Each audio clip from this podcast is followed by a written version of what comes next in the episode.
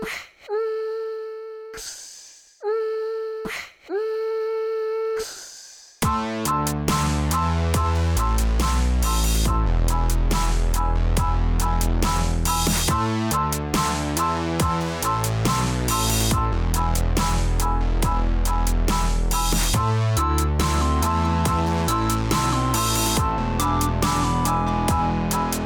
Salutare hurduchesterilor, sunt hurduchesteri pentru că podcastul se numește Hurduchest.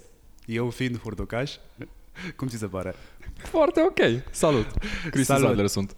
Salut, l-am în fața mea pe Cristi Zeidler. Uh-huh. Da? Da? Că am nimerit-o, să știi că am făcut exerciții până am parcat pe aviatorilor. Nu, e ok de aici dacă pot să fac așa o, o povestire. Uh, știu că numele e complicat, știu asta din școală, nu-i așa? Când se deschidea catalogul și fiecare era Ionescu Popescu și se deschidea catalogul la întâmplare și urmau 3 secunde de tăcere, după care era, eu eram Cristian. Uh, și, Cristian, cum de ai ajuns deja la tablă? De unde știai că ești tu? Da, alea 3 secunde de tăcere însemna că e numele meu impronunțabil, dar uh, Dincolo de asta, invitat fiind acum uh, recent uh, în calitate de politician la o emisiune, mă întreabă un prezentator de emisiune nou în domeniu, cum vă numiți? Și îi spun Zeidler, cu Z. Îi se schimbă fața și îmi spune, îmi pare rău de asta, nu o să pot să spun.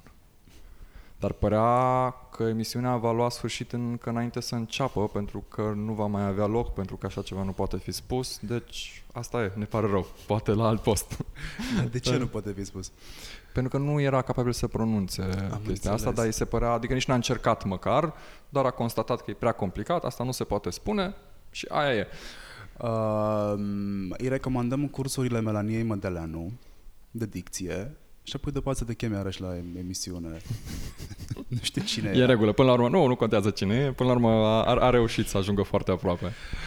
Ești uh, aproape celebru pentru că după alegeri imediat, Uh-huh. hai să le spunem oamenilor ce uh, funcție ai tu, ce faci și unde suntem în momentul ăsta. Acum fizic suntem în uh, aviatorilor numărul 9, în sediul central al USR, la etajul clădirii, acolo unde sunt uh, birourile parlamentare ale câtorva deputați și senatori USR, eu fiind unul dintre deputații USR. Bun. Acum câteva zile, după alegerile europarlamentare, duminică mai exact, ai început un periplu uh, pe la antene. Așa ai ajuns tu cumva mai celebru decât erai prin intermediul rețelelor de socializare. Dar, înainte să ajungem la povestea aia care ușor este și amuzantă, ușor este și tristă, aș vrea să aflu de la tine și să ajutăm să înțeleagă oamenii o să-ți se pară stupid, poate, întrebarea mea. Cum funcționează România? Are o Constituție, are un Parlament bicameral. Ce înseamnă toate astea? Și te întreb, pentru că mă uit în jur, mă uit inclusiv printre prieteni de-ai mei și nu știu exact cum funcționează statul ăsta. Ce poate să facă un președinte, ce nu poate să facă un președinte. Acum, nu o să te rog să-mi ții lecția de la civică, probabil din clasa a 5-a. Vezi, stop, vezi, asta e o problemă. Lecția de la civică nu trebuie să aibă loc în clasele 5-8 sau, spus altfel, pe lângă introducerea din clasele 5-8, ți-ar mai trebui o lecție, nu ție, ci ție cetățean român, o lecție de civică în clasa a 12 atunci când te foarte apropii de momentul în care vei avea prima dată șansa să votezi. Și majoritatea celor de clasa a 12 nu știu ce se votează, ce e la Consiliul Local, pri- primarul, ce face primarul. Se vota la un moment dat președintele de Consiliu Județean. Poftim? De unde și până unde? Și vorba ta, președintele, cu ce mă ajută pe mine când mă duc la facultate sau nu mă duc la facultate sau mă dau cu bicicleta? Și asta e una dintre chestiunile care lipsesc și pe care noi vrem să le introducem odată ajungi la guvernare. Lecție de educație civică, ore de educație civică în clasa a 12.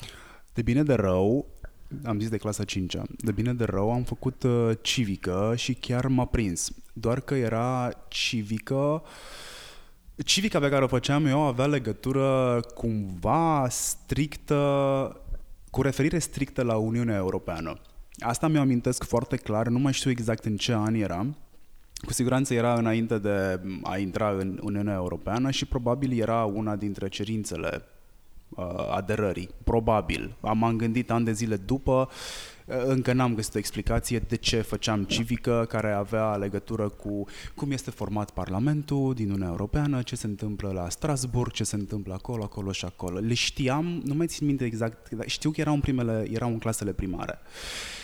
Fast forward, suntem aici și spune te rog frumos, cât de groasă este Constituția asta și cam cât timp îți ia să o citești? E o Mm. discuție pe care am avut-o cu fiul meu. Nu e foarte groasă. Dacă o citești prima dată, mare lucru mă îndoiesc că o să înțelegi. Tot așa cum atunci când am citit prima dată tratatul uh, constitutiv al Uniunii Europene, deși eram uh, student în anul 4 la drept, n-am înțeles aproape o iotă. Adică cuvânt cu cuvânt îl înțelegi, dar până când ajungi la capătul unui articol, nu mai știi de unde a început. Pentru că e ceea ce frumos românește se numește legaleză. Și nu toată lumea are stomac pentru așa ceva. Um, există, exista, când eram eu student, un centru de informare al Comisiei Europene în București. Și pentru că trebuia să învăț drept constituțional, deși eram student la Oradea, veneam până la București, stăteam o zi întreagă în acest centru de informare și aveau niște broșuri pentru copii ca să le explice ce aia Uniunea Europeană și eu așa am învățat drept constituțional și cred că așa ar trebui să învățăm și ce aia Constituție, Parlament, Președinte, Guvern, pentru că suedezii au făcut la un moment dat un studiu să vadă care e gradul mediu de înțelegere a unui cetățean suedez. Și rezultatul a fost relativ surprinzător într-o țară care nu are probleme cu accesul la educație. Gradul mediu de înțelegere a unui cetățean suedez este gradul de înțelegere a unui elev de clasa 8 -a. Și atunci au refăcut tot ceea ce înseamnă comunicare la nivel guvernamental, mergând până la formulare pe care cetățeanul trebuie să le completeze în diverse situații birocratice, astfel încât dacă un elev de clasa 8 -a înțelege ce trebuie să scrie acolo bine, dacă nu, trebuie refăcut până când un elev de clasa 8 -a înțelege ce trebuie să scrie acolo. Și de fapt ce vreau să spun cu asta, că nu toată lumea e absolvent de drept în țara asta și nici nu trebuie să fie, dar toată lumea ar trebui să înțeleagă ce e aceea primărie, ce e acela Consiliul Local, ce face președintele și ce nu poate să facă președintele. Apropo de ce așteptări existau imediat după alegerea lui Claus Iohannis să facă curățenie în spitale, să toarne vreo două autostrăzi și să dizolve Parlamentul. Nu are aceste puteri. Dar uh, revenind la, la întrebarea ta, uh, cea mai puternică instituție într-o țară democratică ar trebui să fie Parlamentul. Nu este, din păcate. Cea mai puternică instituție, din punctul meu de vedere, este guvernul. Dar guvernul, de fapt, ar trebui să aplice legile pe care le votează Parlamentul. De ce se întâmplă lucrurile la Napoda? Pe de o parte, pentru că în Parlament găsim oameni de calități puține și îndoielnice. Generalizez. Generalizez. Avem oameni excepționali în, în Parlament, dar din păcate nu sunt majoritatea. Nu sunt vizibili. Este, uh, nu sunt vizibili. Este exact ca într-o grădină unde cresc foarte multe plante pe care nu le dorești. Exact. Și atunci cu oameni care uneori nu sunt în stare să scrie un text, îmi pare rău, am văzut asta, cu oameni care nu sunt în stare să citească un text de lege și să-l înțeleagă pe domeniul lor, fără să fie juriști. Nu poți să faci legiferare. În plus, în Parlament nouă ne lipsesc o mulțime de informații despre ceea ce se întâmplă în țara, în realitate. Le are doar guvernul și le ține parcă din adins secrete. Le smulgi dacă te interesează de la ei, în loc să fie disponibile pe toate gardurile. Noi nu știm, îmi pare rău, noi nu știm în România câți copii abandonează școala în fiecare an și de ce se întâmplă acest lucru. Noi nu știm câți angajați avem, din păcate, în România. Sunt o mulțime de informații de bază care ar trebui să stea la fundamentul procesului de legiferare și noi nu le avem. Nu le avem noi în Parlament, le are guvernul și uneori are date corupte, ca să vorbim în uh, termeni informatici. De asta, din păcate, guvernul dă o mulțime de hotărâri de guvern, ordonanțe și ordonanțe de urgență, suplinind rolul Parlamentului. Dar asta nu e ok să fie așa. Iar președintele are niște puteri limitate, din ce în ce mai limitate, pentru că această coaliție majoritară de acum, mână în mână cu Curtea Constituțională, îi mai taie din, din puteri. Și noi trăim cu impresia că tatăl națiunii, mai ales că și există această mitologie a, a tătucului, venit din uh, perioada medievală și mai apoi din epoca sovietică, persistă încă. Um, singura republică prezidențială, de fapt, din, uh, sau mă rog, semi-prezidențială din Uniunea Europeană este Franța. Acolo tot auzim de președinte. Știți cine e președintele Austriei? A Ungariei? Nu, nu știm și nici ei nu prea știu, pentru că este un personaj cu rol strict simbolic, ales de Parlament, care are un rol similar monarhului Suediei, despre care nici despre asta nu prea știm cine este. Sigur, suedezii știu, dar noi nu prea știm cine este rege sau regină în Suedia și nu prea are rol decât strict protocolar. Și atunci lui mai rămâne să privească doar cu atenție și îngrijorare?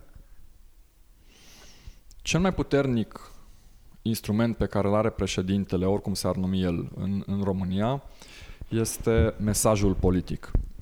Atunci când președintele iese și spune ceva, e nașpa. toată țara ar trebui să se oprească și să fie atent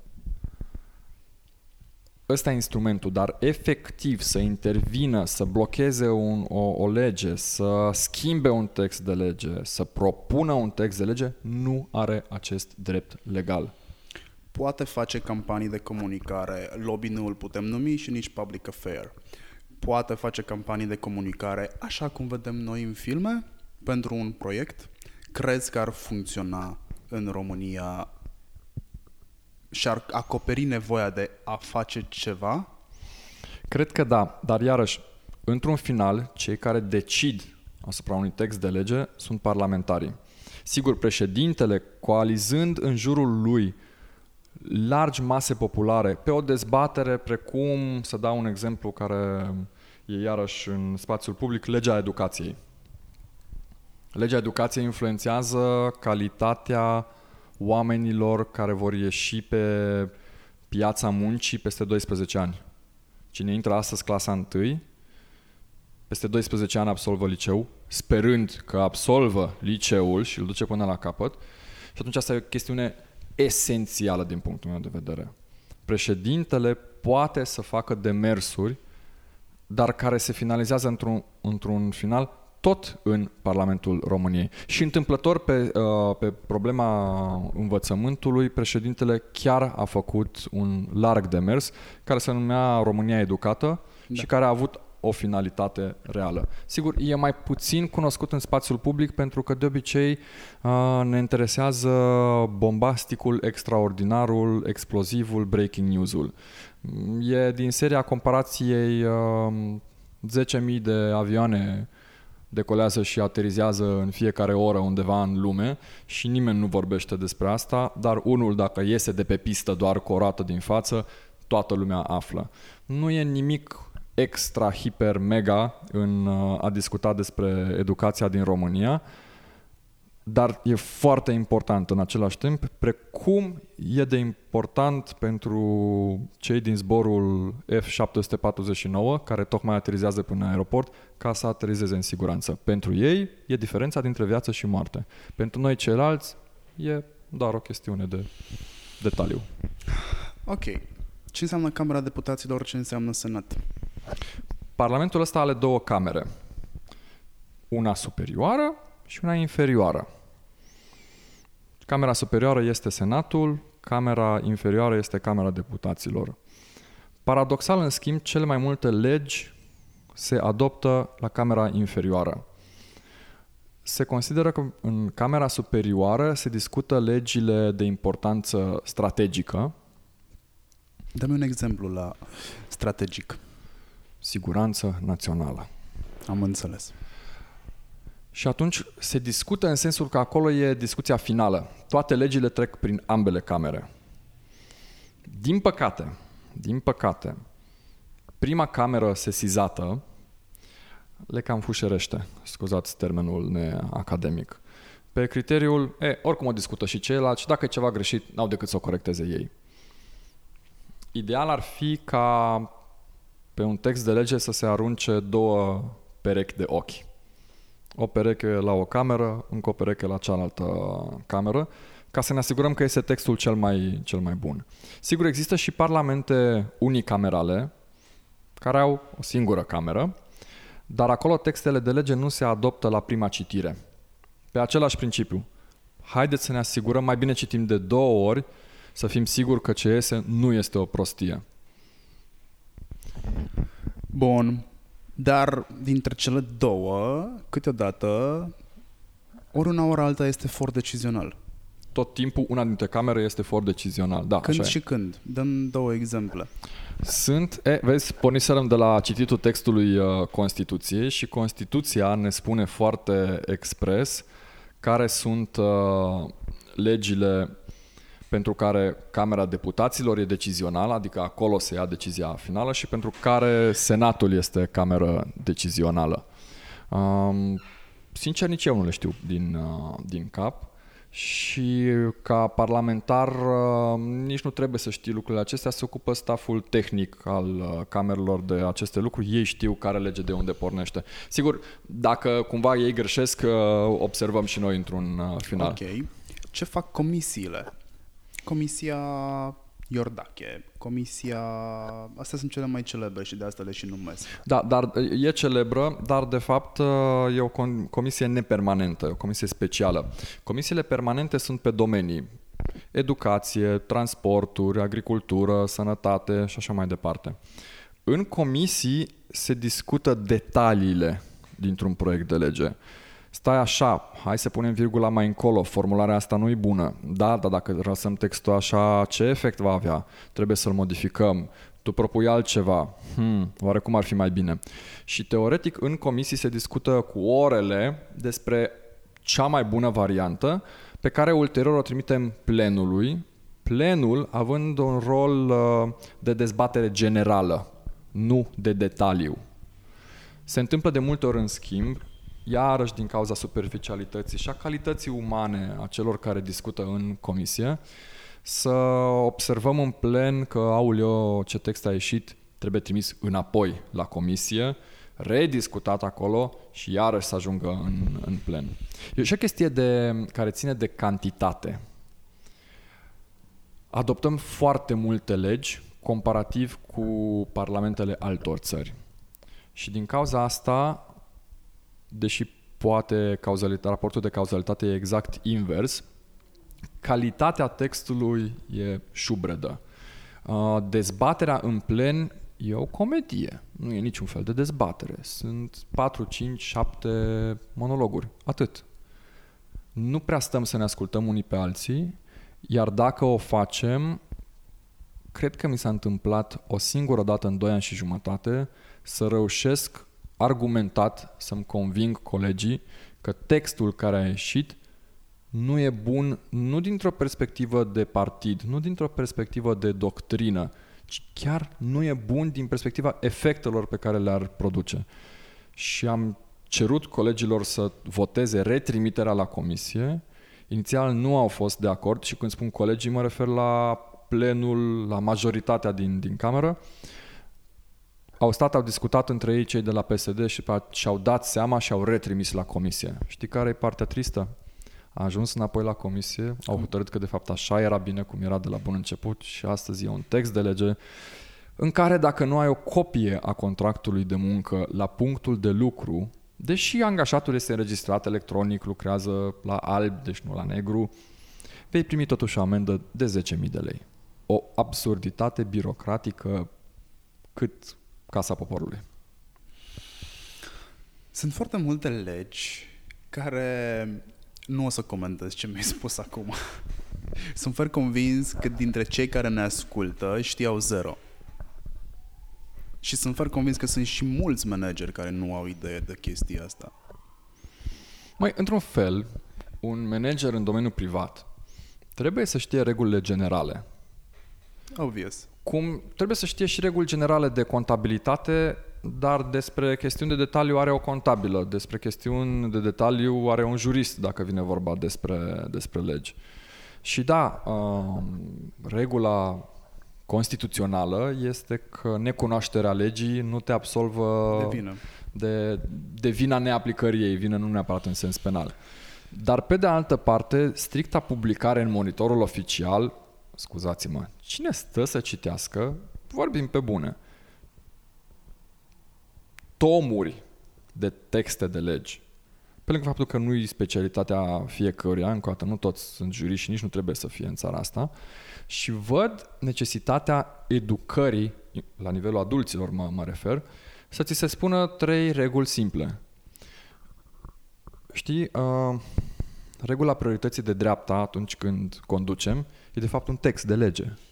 Da. E o lege care spune cum trebuie să cir, care sunt regulile de circulație pe drumurile publice. Care în Statele Unite, spre exemplu, este atât de basic redusă uh, e, ai intersecție și nu ai regulă de dreapta, ai one way or two or three stops. Adică toată lumea intră în intersecție, dacă este intersecție de patru, de cruce, în cruce, cum se Mhm, zice la da. noi în, uh, în manual, toată lumea se oprește, dacă scrie foarte clar, este o intersecție cu trei stopuri. Toată lumea intră în intersecție, se oprește și se pleacă în ordinea intrării în intersecție. Ea n-au accidente în intersecții.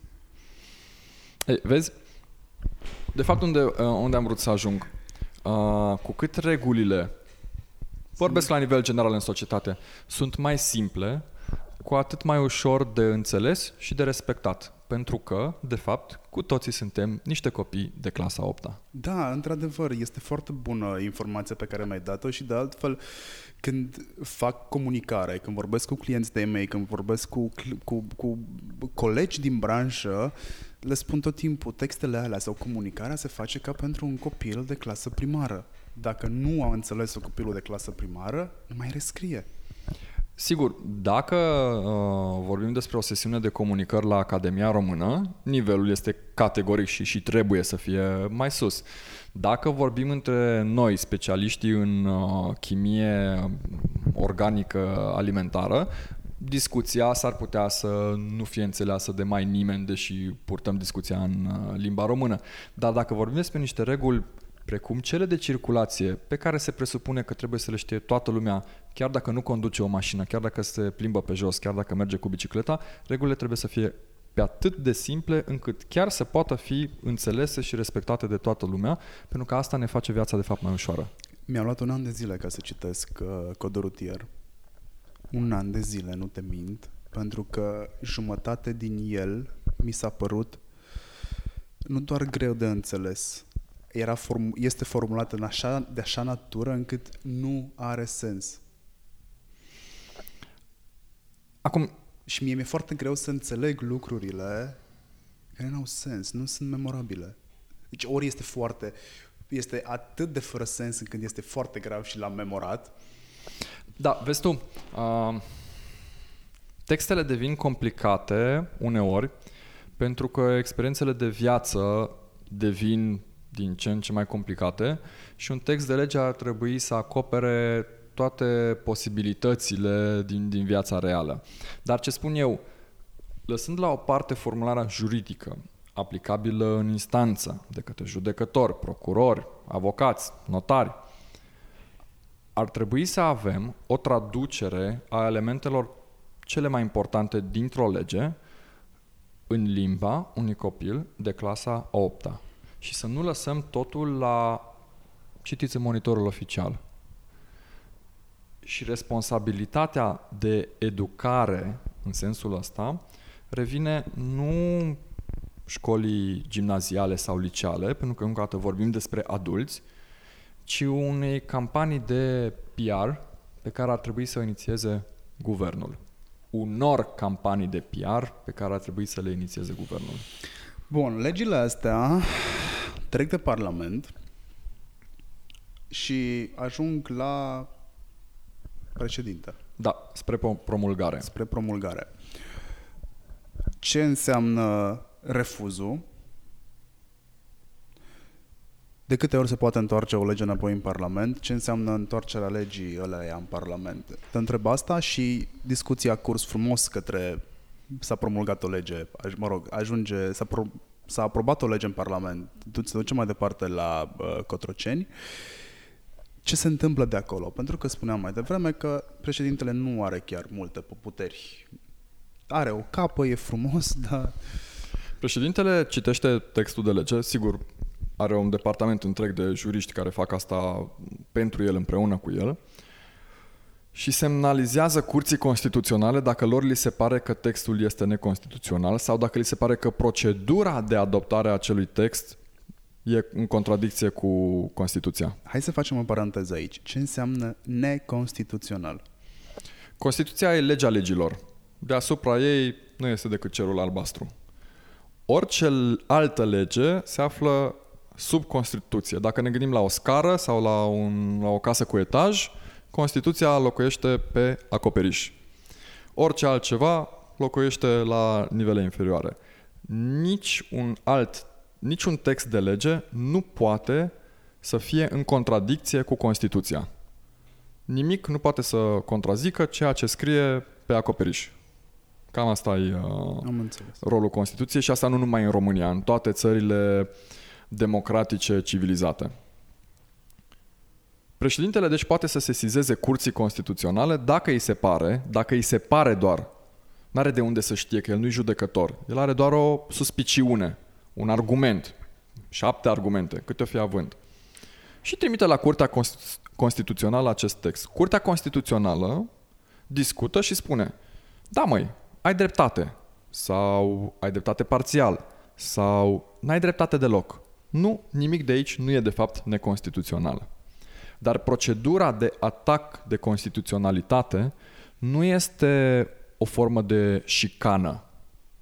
E un drept pe care constituțional președintele îl are și dacă mă întreb pe mine, eu aș prefera ca toate legile, înainte să fie aplicate, imediat după ce au fost adoptate de Parlament, să ajungă să fie verificate, ca să nu ne trezim peste o zi, un an, zece ani, stai așa că avem o lege în vigoare și ea nu e constituțională. Dar și-a produs între timp efectele. Cum s-a întâmplat de altfel? Cum s-a întâmplat și am avut o mulțime de probleme din cauza asta.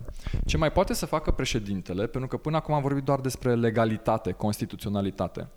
Președintele poate să spună, fraților din Parlament, acest text este inoportun. Produce niște efecte care nu sunt ilegale, sunt doar nasoale. Iată de ce. Și atunci retrimite odată textul către Parlament. Iar Parlamentul poate să răspundă, ba nu, ba noi credem că sunt chiar oportune. Chiar urmărim să se întâmple lucrul ăsta. A doua oară când ajunge la președinte același text uh, de lege, nu mai are posibilitatea să-l retrimită înapoi. Trebuie să-l semneze, se publică în monitorul oficial și intră în vigoare fie în trei zile de la publicarea în monitor oficial, fie la un termen ulterior care a trecut chiar în lege. Deci în momentul în care ai un parlament nici nu știu dacă e cu ghilimele de rigoare sau nu, dar hai să spunem ostil. Nu vrea să modifice niciun text de lege pe care tu, președintele, l-ai trimis înapoi, ți-l trimite, ești obligat să îl aprobi. Dacă da. tu totuși nu vrei să-ți pui parafa pe el și semnătura, mă rog, ai șansa asta? Ai posibilitatea să o faci? Nu. N-ai. Trebuie să o pui pur și simplu. Da. Bun, electoratul pe cine dă vina? Pe tine sau pe, pe Parlament? Pe Parlament. Pe Parlament, pentru că tu, președinte, poți să iei să spui, uite, i-am încercat, le-am spus, băieți, fete, nu-i bine. Ei au spus că, ba da, e bine. Deci, Eu altfel să blochez acest text nu am cum. practic, singura ta superputere în momentul ăla este tragerea de timp. Îl trimiți în Parlament, eventual... Da, da, nu e o tragere de timp doar de dragul de a băga bețe în roate. Evident. Sigur, ai putea să folosești dreptul ăsta în mod abuziv. Spui în sinea ta, mă, textul ăsta nu-i rău, dar pentru că nu mi-s simpatici ăștia din Parlament, ia să găsesc un pretext să-l trimit înapoi. Dar nu cred că, o, adică totuși nu suntem în uh, spatele blocului și sau în uh, colțul întunecat al uh, uh, curții școlii. Totuși, e nivelul cel mai înalt de, de conducere a unei țări. Se interpretează politic în spațiu public, vai, păi președintele vrea să ne blocheze. Bine, bine, dar ați citit argumentele? Și argumentele alea vă spun vouă ceva? Poate da, poate nu. Dar doar pentru că a încercat să atragă atenția asupra unui lucru, nu-l poți acuza de abuz. Bun. Și atunci, cetățeanul de rând, într-un mod stupid și absurd, aș zice eu, are nevoie de translator, pentru că guvernul, instituțiile statului nu vor să comunice cu el ca atunci când comunică cu un copil de clasa 8 -a. Și are nevoie de un translator. Cine este translatorul? Hmm. Translatorul poate fi comunicarea publică a președintelui, care nu trebuie să vină la televizor să ne citească textul de lege. Poate să iasă într-o conferință de presă să ne explice care sunt efectele negative ale unei legi sau efectele pozitive a unei legi pe care el chiar și-a dorit, și-a dorit-o. Bine, eu tot spun el, președintele, dar Poate Hei, a, a, abia aștept momentul în care am avea o, o femeie președinte și nu mă refer la un nume anume, ci faptul că ar putea să fie prea bine uh, o femeie președintele României. Sau trebuie să fie cei din mass media. Pentru eu cred că mass media nu doar are rolul nu doar de a informa sec, ci și de a educa. Într-un mod ne părtinitor sau cel puțin nemanipulator. Adică eu n-am o problemă cu acei, uh, astăzi le spune influenceri, care prezintă dintr-o perspectivă mai degrabă liberală sau mai din, dintr-o perspectivă mai degrabă socială sau dintr-o perspectivă mai degrabă ecologistă un text de lege și laudă sau îl critică. Atâta timp cât fac chestia asta onest. Că eu mi-asum, eu sunt un ecologist, eu cred că încurajarea industriei petrochimice, pe care eu o consider un mare poluator, nu e ceva ce trebuie să se întâmple. Mie asta mi se pare în regulă să fie spus în spațiu public, odată ce e asumat și onest. Dar uh, să pretinzi că ești onest, dar de fapt să practici manipulare uneori chiar grosolană. Ei, asta e total blamabil și din păcate asta e ceea ce observăm în spațiul uh, mass mediei românești de prea multe ori pe canale mainstream. Asta se întâmplă și peste ocean. Avem da, din păcate e o boală generalizată. Este o boală generalizată, într-adevăr. Bun, acum că ne este clar ce înseamnă funcționarea unei bune Românii, sau mă rog, cum funcționează România de altfel, care sunt mecanismele, ce înseamnă, care e diferența între alegerile europarlamentare și alegerile parlamentare, ce legitimează A, ce legitimează B. Pentru că în ultima perioadă, însemnând ultimele patru zile, discutăm despre legitimarea USR, legitimarea PNL, ilegimitatea lui PSD și așa mai departe, de a face aia, aia, aia și aia. Mie mi se pare în momentul ăsta că avem de-a face cu un popă care aruncă cu apă sfințită în stânga și în dreapta, nu face nici rău, nu face nici bine. În 2016 au avut loc uh, alegerile parlamentare. PSD a obținut 45%, ALDE 6%, UDMR 5%. Parlamentul României, cel care votează și susține guvernul, are în linii mari, sigur unii au mai trecut de colo-colo, are în linii mari această majoritate parlamentară. Alegerile europarlamentare de acum se referă de la Parlamentul de la Bruxelles și nu a schimbat acest rezultat de duminică cu nimic aritmetica procentele în Parlamentul României. Noi spunem delegitimează susținerea actualului guvern, votul popular.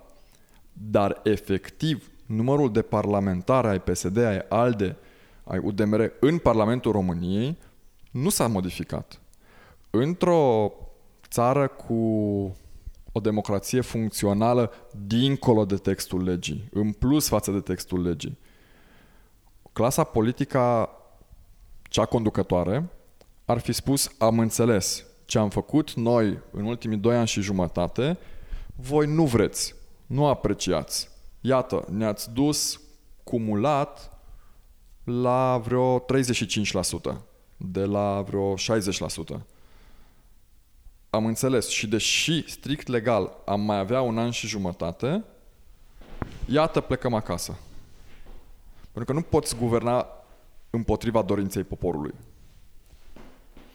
Dar ei nu fac chestia asta pentru că noi nu suntem încă o democrație matură și o să fim o democrație matură în momentul în care acest comportament de ignorare a rezultatului alegerilor de la europarlamentare se va transforma la următoarele alegeri parlamentare într-o sancțiune electorală foarte dură. Dacă mă întreb pe mine, PSD-ul ar trebui să se chinuie la limita lui 5% la următoarele alegeri parlamentare și cu această lecție, orice partid ar învăța că atunci când poporul îți spune ceva, asculți data viitoare dacă nu vrei să dispari. Mă gândeam acum în timp ce îmi povesteai de democrație funcțională. Ce se întâmplă în momentul ăsta este democrație de tip Alexandru Lăpușneanu. Dacă voi nu mă vreți, eu vă vreau. Sigur, dar juridic, pentru că nu vreau să... Trebuia să-i dau un nume la ce se întâmplă Sigur, acum. Ju- juridic, ei sunt legitimați prin prezența lor în Parlament. Politic nu mai sunt. La fel era și Alexandru. Da, așa este. Și da. comparația pe care am făcut-o nu e deloc deplasată. Uh, bun. Nu schimbă cu nimic. Hai să ne ducem către Bruxelles. Ce înseamnă Parlamentul European? Parlamentul European este un parlament și pentru România. Nu e doar pentru oamenii din Bruxelles. Nu trimitem 32 de oameni acolo să facă legi pentru alții. Mm, România trimite 32 de oameni din 730 parcă sunt acolo uh, și fiecare stat trimite mai mult sau mai puțin parlamentar în funcție de, de populație ca să facă legi pentru noi toți. Noi toți europenii. Acolo se fac niște legi care se aplică la fel și în Lituania, și în Portugalia, și în România. O bună parte din legislația care se aplică în România este legislație venită de la Bruxelles. Există totuși o diferență fundamentală, dar care în timp s-ar putea să se schimbe. Eu sunt deputat. În Parlamentul României, eu pot să inițiez o lege, un text de lege. Va fi adoptat sau respins, e de văzut. Europarlamentarul nu poate să inițieze el un text de lege, trebuie eventual sau poate eventual să-l uh, scrie în detaliu sau la nivel de principiu și să facă presiune ca un text de lege concret să fie inițiat de comisie. De exemplu, comisia e un fel de guvern. Diferența vine din felul Comisie în care... vorbim de ce? Comisia Europeană. Comisia Europeană în care avem un președinte al Comisiei Europene, un fel de prim-ministru european, ca să facem o comparație, și comisari. Comisarii sunt un fel de miniștri. Până acum regula e că fiecare țară are câte un comisar și fiecare comisar are în grijă un domeniu, un portofoliu. Dar uh, de ce un europarlamentar nu poate iniția un text de lege? Vine din uh, evoluția în timp a acestor structuri ale Uniunii Europene și eu cred că vom ajunge acolo încât un europarlamentar, sigur nu acum în următorii 5 ani, pentru asta e nevoie de schimbarea tratatului Uniunii Europene, încât un europarlamentar să poată iniția un text de lege. Dar ce mi se pare cel mai important de reținut, Parlamentul României face legi pentru România, Parlamentul European face legi și pentru România. Și pentru Anglia, și pentru, e, pentru Anglia încă doar câteva luni, pentru Portugalia, pentru Lituania, pentru Slovenia, pentru Austria, pentru toate țările din Uniunea Europeană. Bun, iar legile de la nivel european, cum se translatează în granițele țării tale? Sunt cu nivel de recomandare sau sunt cu nivel de implementare în X ani, nu neapărat în litera legii, ci în spiritul legii? Sunt două categorii de, hai să le spunem, legi pe care le adoptă Parlamentul European. Regulamentele, care așa cum sunt adoptate, așa sunt obligatorii. fără adăugiri, fără ștersături, fără traduceri. Directivele, în schimb, cealaltă categorie de legi, uh, trebuie implementate în legislația națională într-un termen de 6 luni, un an, 3 ani, 5 ani, 7 ani. Și atunci acolo e o, nevo- e o nevoie ca în Parlamentul Național a României, că vorbim despre România, să se adopte o lege în concordanță cu directiva europeană. Poate să adauge la ea, dar nu poate să scadă din ea. Am înțeles. Dacă e să facem o paralelă cu vorbeam mai devreme de Statele Unite, avem legile federale și legile statale. Legile federale ar fi legile la noi, ar fi la nivel european Da. și statale sunt practic Cele legi- adoptate de Parlamentul exact. României. Sigur. Cu precizarea aceasta tehnică, există niște legi federale care nu se aplică în sine, ci trebuie reluate într-un text de lege la nivel național. Am înțeles. Bun. Vorbim de parcă Europa ar fi un stat federal, există și aici niște diferențe, dar poate nu intrăm acum neapărat în Nu cred că e detaliile acestea. necesar, dar simțeam nevoia să fac paralela pentru Da, da, că sigur. Suntem destul de bine educați din 90 până astăzi de Hollywood. Și ne-au plăcut majorității uh, House of Cards și bă, intrigile politice și cred că e ok să facem paralela ca să ne fie mult mai simplu de înțeles. Sigur, eu cred că dincolo de House of Cards și filmele americane în general, uh, cel mai mult la educația juridică a cetățeanului român mediu a contribuit uh, Ordonanța 13. De acolo încolo, oameni care nu cred că și închipuiau vreodată că vor uh, citi sau vor asculta despre uh, legile justiției sau despre codul de procedură penală sau despre Curtea Constituțională, conflictul de constituționalitate sau mulțime de alte elemente, au devenit încet, încet, dacă nu experți, cel puțin uh, interesați și cunoscători a elementelor de drept uh, public. Cristian, în jurul meu, și când mă refer în jurul meu, nu mă refer doar la cunoscuți. Probabil e o deformare profesională sau e formare profesională, însă îmi prinde bine, sunt atent la tot felul de chestii inutile în prima instanță. Oamenii în jurul meu încep să vorbească despre legi la bere, oamenii încep să vorbească despre bă, bă, economie, vorbesc despre proceduri, adică niște chestii care, pe vremea când eu eram în presă și știam foarte clar că subiectele zilei ți le iei din stația de autobuz, din metrou, de la spital, din gară sau de la birt. Măi, nu se întâmplau astea. Asta e foarte bine. Da, e foarte este bine. un efect colateral la ceea ce s-a întâmplat în ultimii doi ani și jumătate, dar eu consider că e foarte bine, pentru că atunci când începi să discuți despre un text de lege, înseamnă că, unul, te afectează și, doi, chiar te interesează. Ori, pe bune, pe asta se bazează democrația, pe participarea oamenilor la decizia publică. Și știi care mi se par cele mai importante legi Așa, iarăși, pentru un cetățean român care nu toată lumea, nu toată ziua este cu, cu capul la politică, hotărârile de Consiliu Local. Ce decid consilierii locali în clădirea primăriei că vor fi micile noastre legi în comuna noastră sau în orașul nostru? Hotărârile de Consiliu Local sunt alea care pe foaie sunt trecute cu conform HCL din data de... HCL-urile sunt hotărâri de Consiliu Exact. Local. Exact. Voiam da. să le dau un reper oamenilor pentru că uh-huh. de obicei astea se găsesc pe geamurile scărilor de bloc, Exact. uh, pe intrările în primării, Sigur că da. Pe Bun. Tablele acelea de informații, cu Exact. informații din parcuri, pentru că privesc lucrurile oarecum mai mărunte, în sensul că uh, nu sunt de aplicare națională, ci privesc regulile din ale noastre parcuri din orașul nostru, Exact. sau despre locurile de parcare din orașul nostru, sau despre cât e amenda și cum se aplică pentru aruncarea de mizerii în spații publice, chiar și la noi în comună. HCL-urile, că tot făceam paralelă, paralele, sunt uh, regulamentele interne din școli. Excelentă comparație. Mulțumesc. Bun. Hai să ajungem la momentul din... Să ne întoarcem ușor la momentul din uh, 26. Vorbeam mai devreme despre House of Cards și mi s-a prins un beculeț. În House of Cards, într-unul dintre sezoane, se fraudează niște voturi. Ai văzut filmul?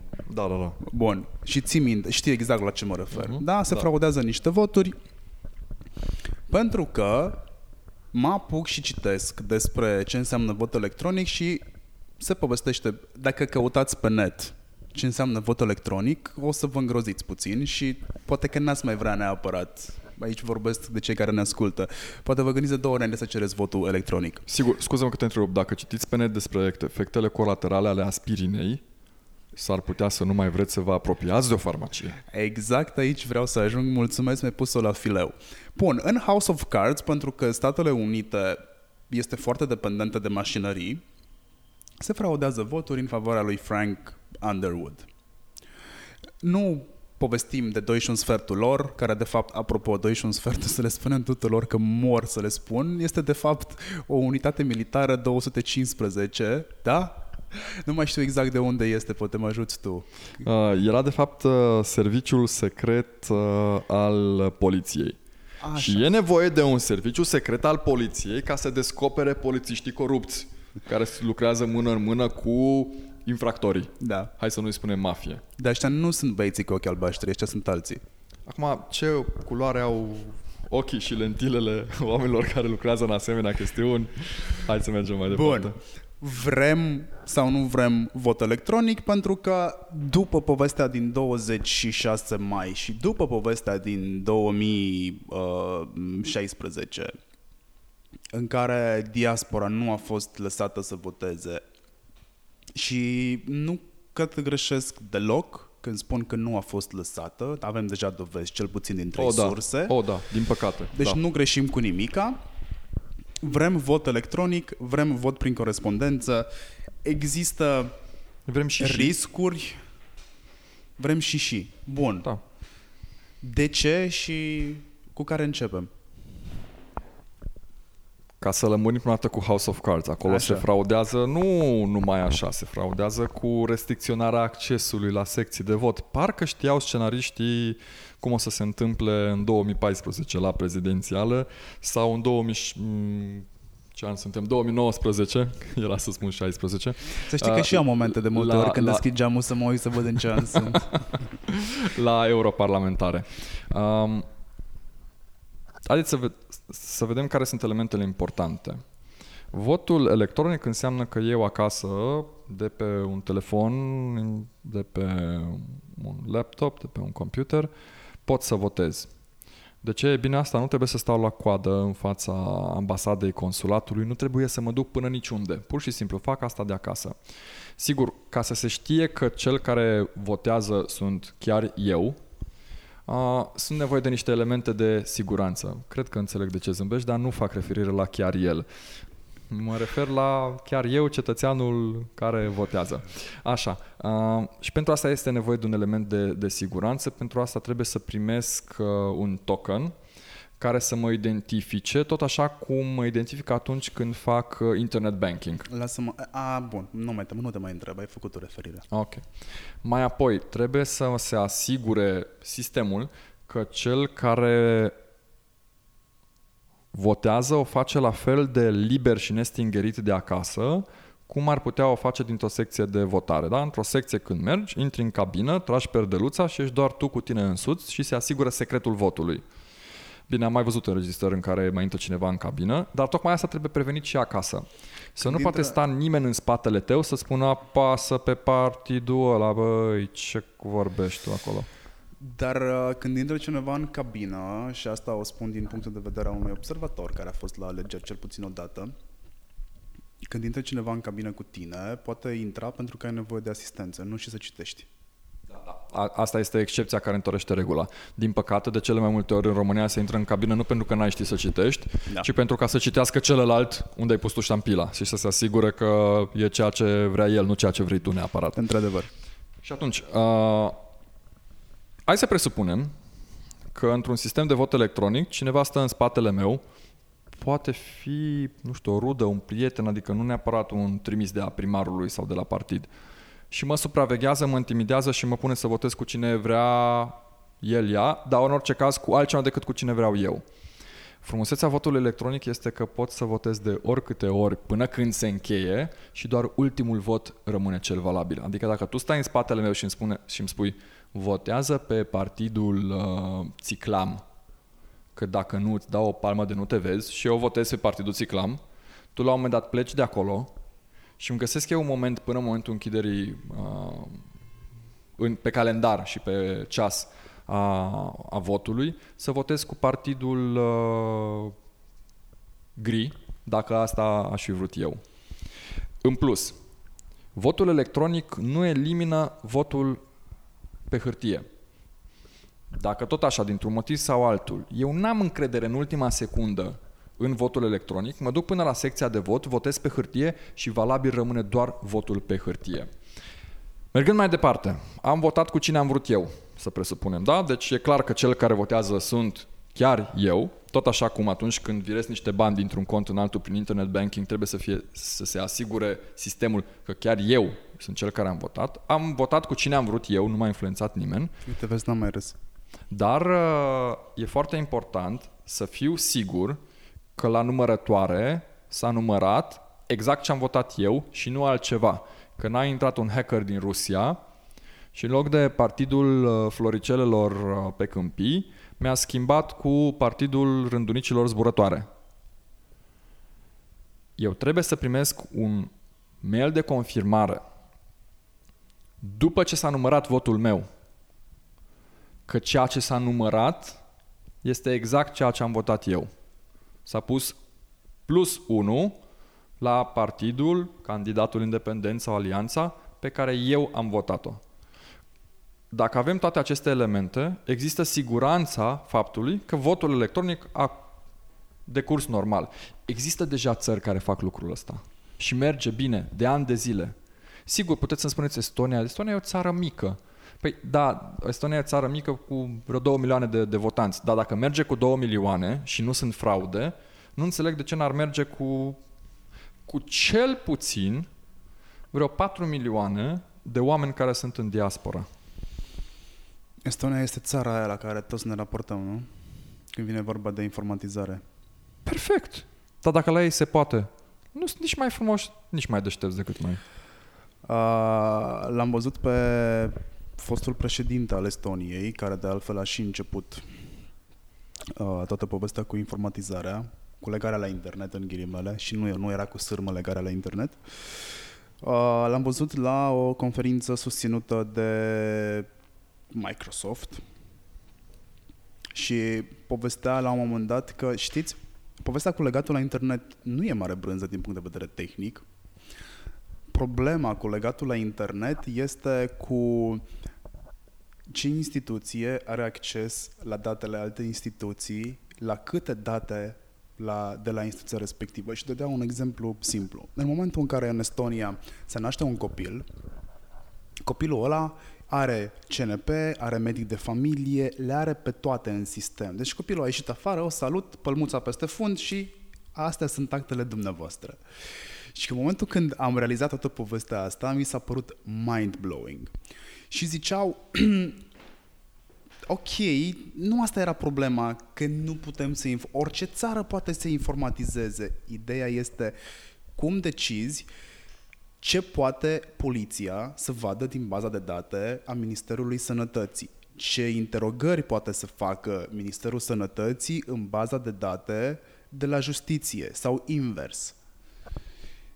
Sigur că da, dar asta e ca, într-o, ca într-un uh, CRM Da. la, la o companie în care e foarte clar, uh, mai ales dacă e cuplat cu softul de contabilitate, la ce uh, categorie de date are acces departamentul de vânzări și oamenii de acolo, la ce categorie de informații are acces contabila și ce vede directorul financiar și nu vede contabila și ce vede directorul departamentului de achiziții și nu vede în sistem uh, un agent de vânzări.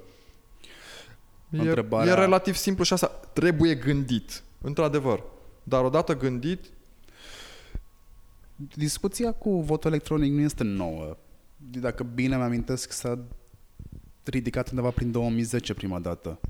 Problema asta. Discuția cu votul electronic e nouă în sensul consistenței ei sau a, a, A înțelegerii? a, sau? a discuției mult mai largi. Sigur, am auzit de vot electronic, dar erau discuții într-o cafenea cu 10 oameni. Nu neapărat într-o cafenea, dar înțelegi, într-o încăpere de dimensiunea respectivă. Acum, discuția referitoare la votul electronic este mult mai largă la nivelul societății, tocmai pentru că s-a întâmplat de mai multe ori ca oameni să stea la coadă 9-10 ore și să nu reușească să voteze. Mi se pare, mi se pare un nivel de umilire atât de puternic încât nu se mai poate să nu faci nimic. Și asta pare o soluție, dar nu doar votul electronic, că pornisem de la ideea vot electronic da. și vot prin corespondență. Dați-le oamenilor posibilitatea să aleagă. Nu sunt eu prea cu apăsatul de butoane și cu internetul? Ok, hai cu plicul trimis acasă. Bun. Ce facem? Încerc să-mi dau seama care sunt motivele pentru care, în afară de fraudare și alte cele sau de uh, uh, puterea controlului, încerc să-mi dau seama dacă ar mai exista exit poluri. Dacă am trei variante de vot. Încerc să-mi dau seama dacă ar mai exista uh, estimări în timp real. Serios, chiar nu asta e problema. Adică, sigur pentru că da. mine nu este o problemă, dar pentru un partid de pe- pentru un partid rău intenționat, Așa. îmi place să folosesc mai Da, mult da, de ok. asta cu rău intenționatul, poate fi un dezavantaj, pentru că nu știi, dacă tu nu ai date în timp real, tu nu știi ce manevră trebuie să faci, pe Perfect. ce butoane să apeși. Perfect. Nu, nu trebuie să știi niciun fel de... Reziști, reziști 12 ore cât durează votul, să nu știi și să aștepți 12 ore să afli rezultatul și să nu poți să faci niciun fel Asta de ar manevră. putea fi un motiv Fă pentru- manevre 4 ani de zile, manevre în sensul de fă lucruri ok pentru țară și în alea 12 ore n-ai nicio emoție. Bun. Pentru mine e în regulă. Încercam doar să-mi dau seama dacă ăsta ar putea fi un motiv pentru care, rău intenționat fiind, n-aș vrea să introduc mai multe opțiuni de vot. Bun. Ce reprezintă pentru PSD, USR, PNL rezultatele din 26? Pentru noi e clar o victorie și chiar și adversarii noștri recunosc că de fapt noi am câștigat alegerile. Sigur, am ieșit pe locul 3 la o diferență de 17.000 de voturi față de PSD. Vorbim de PSD, construit pe structura PCR-ului, ca să nu ne ferim de cuvinte, un partid care a guvernat 20 din ultimii 30 de ani din România. Uh, La Antena 3 ai spus, uh, când ai, mi-a plăcut foarte mult cum ai explicat partidele UDMR, PNL și FSN. Din FSN s-au desprins aia, aia, aia și aia. și cea mai mare ramură din FSN se numește astăzi PSD. Iar acel FSN s-a construit pe structurile PCR-ului. Revenind. USR Plus, formațiuni politice noi, de nici trei ani, bazate pe voluntari, neextinse suficient în țară, haideți să spunem. Noi am câștigat într-un oraș în care noi nu avem organizație. Îți dai seama că am ieșit pe primul loc în Luduș, județul Mureș. Și noi nu avem o organizație în Luduș, județul Mureș. Asta spune ceva despre cum se schimbă modul de decizie a populației referitor la, la vot și asta spune ceva despre atmosfera în general în societate. Deci noi reușim să ne aflăm la 17.000 de voturi în spatele PSD-ului și totalul e undeva la, adică și noi și PSD suntem cu puțin peste 2 milioane de voturi, adică 17.000 de voturi poate părea un număr mare, dar raportat la uh, 2 milioane e de fapt 0,1%. Așa, uh, noi am crescut de la 8, ceva la sută la parlamentare la 22% la europarlamentare, diferența în timp fiind de 2 ani și, și jumătate. De asta și noi și adversarii noștri consideră că noi am câștigat alegerile, chiar dacă am, ne-am clasat pe, pe locul 3. Pe de altă parte, PSD, spuneam și anterior, de la 45% la parlamentare, scade momentan la 22, ceva, la mai puțin de jumătate. Ce reprezintă asta? O bătaie imensă pe care ți-o iei, de fapt, politic. ALDE, de la 6%, nu, reușea, nu reușește să facă nici măcar 5%, care e pragul intrării în Parlament și în, în Parlamentul European de data aceasta și nu face pragul. Iar UDMR face acest prag în condiții uh, la limita disperării și cu ajutorul evident și demonstrabil, demonstrat deja cu ajutorul PSD-ului. Primind voturi, ca să spunem și mai clar cum s-a întâmplat acest lucru, primind voturi în județe în care n-au nici organizații, nu sunt nici maghiari, nu că ar fi o problemă să votezi de mereu dacă nu ești maghiar, dar primind de 3-4 ori mai multe voturi de data aceasta în niște județe în care altă dată primeau niște voturi la întâmplare. Ajută-mă cu anul, eventual, dar știu clar că s-a discutat la un moment dat despre faptul că Elena Udrea intrase pe listele de la europarlamentare pe vremea PDL-ului cu câte 10 voturi în fiecare secție. Da, um, nu era vorba despre Elena Udrea, ci despre Elena Eba, despre e, e, a, da. fica lui Traian, Elena Băsescu, Elena Băsescu, fica lui Traian da, Băsescu. Da. da. Același lucru s-a întâmplat acum? Parțial, da. Adică rețeta era aceeași, oameni atât de fideli partidului, încât dacă le spui votează cu cai vers pe pereți, ei se duc frumos la secția de votare, rămân singuri în uh, cabina de vot și votează cu cai vers pe pereți, la ordin. Bun. Vorbeam mai devreme de legitimitatea de a conduce sau de palma pe stoc pe care ți-ai luat-o de la electoratul care acum 2 ani de zile te-a vrut acolo, teoretic. Prezența la vot nu a fost la fel de mare ca acum și din câte am înțeles, numărul de voturi a fost cam același. Uh, dacă ne referim la, la, la PSD. PSD. Da. da, ok, sigur. Prezența la parlamentare, dacă mi-aduc aminte, a fost undeva pe la 35%, iar acum la europarlamentare a fost de 49%. Deci o prezență cu 15 la 14, 15 Cu cât mai crezi că ar mai fi crescut dacă toată lumea din diaspora putea vota? Oho. Păi ne uităm la rezultate cu cine au votat cei din diaspora care au reușit să voteze, da? da. Noi am obținut 40% în, în diaspora. Din uh, 10 voturi în plus în diaspora, noi primeam alte 4, PNL primea alte 3 și celelalte mergeau care încotro, dar PSD n-a fost. N-a, deci, din 10 voturi din diaspora, PSD-ul lua jumătate. Am înțeles. Acele erau voturi clar non-PSD și preponderent uh, USR+. Bun. D- d- dacă toți din diaspora ar fi reușit să voteze, cei care s-au pus doar la coadă, nu cei care nici măcar nu s-au mai pus la coadă că știau că n-au nicio șansă să ajungă.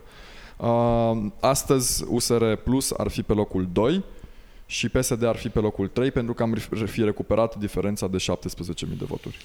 PNL-ul este o... cum să o numesc? Este o consecință a faptului că am votat cu ură împotriva PSD-ului sau a fost o alegere asumată a majorității? Mă, mă întreb de PNL. Da, te întreb de PNL. PNL-ul a fost văzut ca principalul uh, partid de opoziție în termeni cantitativi. Adevărul că în Parlamentul actual ei au 20%, noi avem 9%, deci din opoziție ei sunt mai bine reprezentați numeric în uh, Parlamentul României. Pe de altă parte, dacă ne uităm la structura alegătorilor uh, PNL, o bună parte dintre ei se află în mediul rural, ceea ce nu poate fi spus despre USR, doar 10% din mediul rural uh, din voturile din mediul rural au venit către USR, dar nu că ar fi o problemă cu asta, adică un vot în mediul rural sau urban e la fel de valid și la fel de important la, la urma urmei. Ei au o altă structură a, a electoratului, uh, au reușit prin Rareș Bogdan să recupereze față de ceea ce porniseră în campanie electorală și să acopere parte din problemele pe care le aveau pe listă. Una din problemele, sigur, între ghilimele, listei PNL-ului fiind uh, Vasile Blaga, ca să mă opresc doar la, la un nume. Și au făcut un scor de la 20% la parlamentare, au urcat la 27%, 27% parcă acum la, la europarlamentare. Au și o creștere, dar evident, na, de asta spuneam că noi suntem priviți și și noi considerăm că am câștigat alegerile pentru că noi avem creșterea cea mai consistentă. De ce nu a luat uh, Raluca Turcanu camera? Din mai multe motive. unul fiind că partidul lui Victor Ponta, Pro-România, acest partid declarat anti-PSD-ist, a votat cu PSD-ul. De ce? Pentru că tu stai mai mult pe lângă ei decât stau eu. Corb la corb nu scoate ochii, sângele apă nu se face. Cred că aceste două vorbe din popor sunt un răspuns. Se practică din ce în ce mai des și la noi inventarea partidelor care sunt menite să muște din electorat.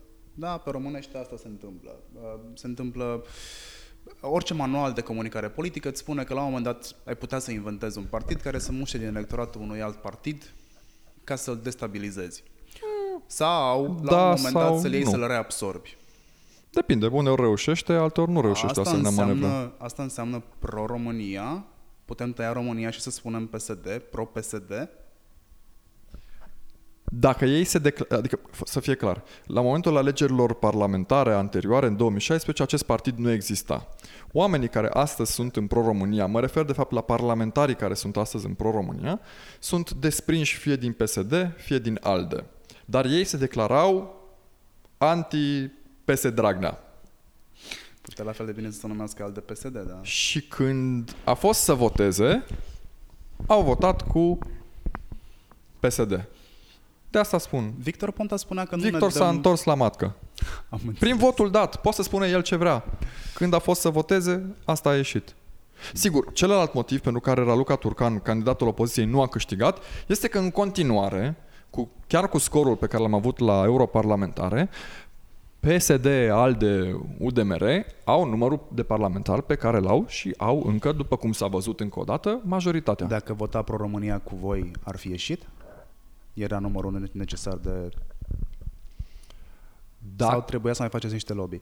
dacă vota pro...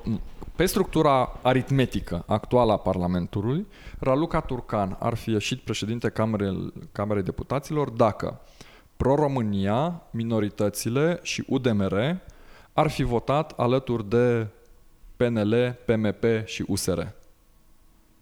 Am înțeles. Vrem să-și dea demisia guvernul și dacă Da. vrem să-și dea demisia guvernul, pe cine punem în loc? Știi, sunt N speculații. Cea mai des întâlnită este și cumva credibilă dacă nu cunoști destul de bine mediul politic și nu înțelegi foarte bine comunicare și strategie, ți-e destul de greu să înțelegi că Poate că nu e de bun augur să te duci tu în locul unui guvern care mai are un an și jumătate de guvernat și pe care probabil ai vrea să-l lași să-și dea singur cu stângul în dreptul. Și am mai dat până acum. Iar asta este cea mai întâlnită, este, e cel mai întâlnit enunț. Da. Da, acest guvern trebuie să plece. Nu doar pentru că a organizat dezastruos aceste alegeri în diaspora încă o dată. Nu, nu.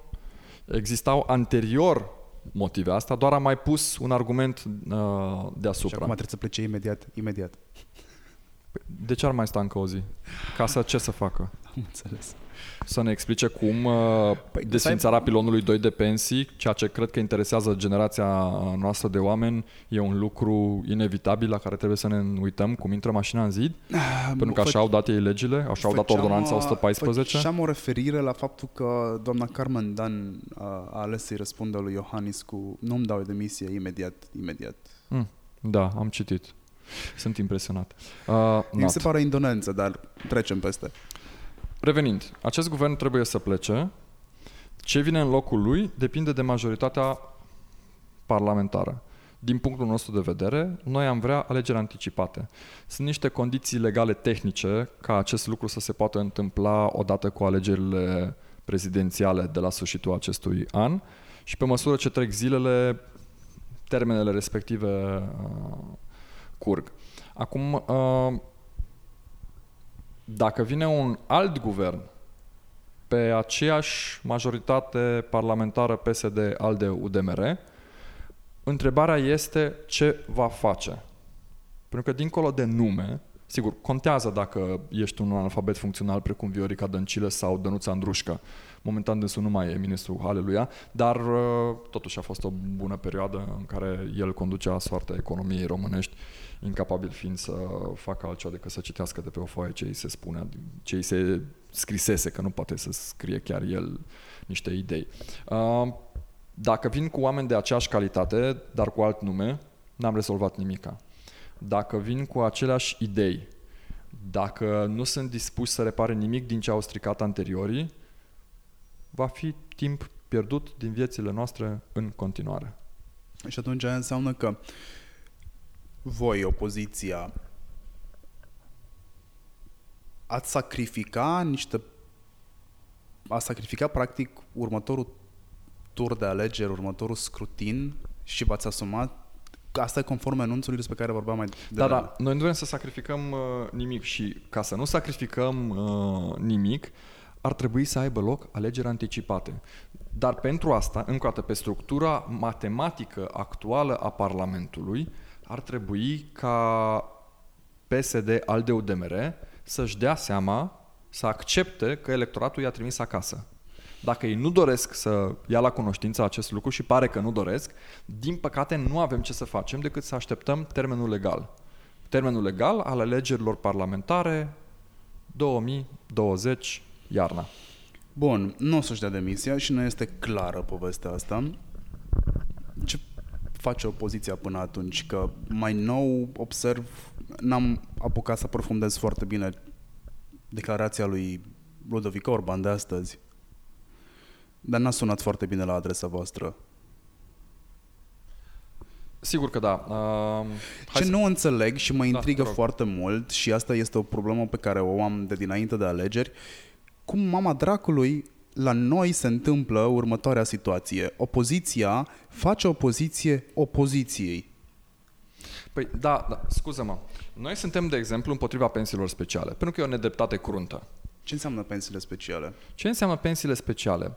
Uh, majoritatea pensionarilor uh, își iau pensia după un anumit mod de a calcula uh, pensia, dar e același mod pentru toată lumea.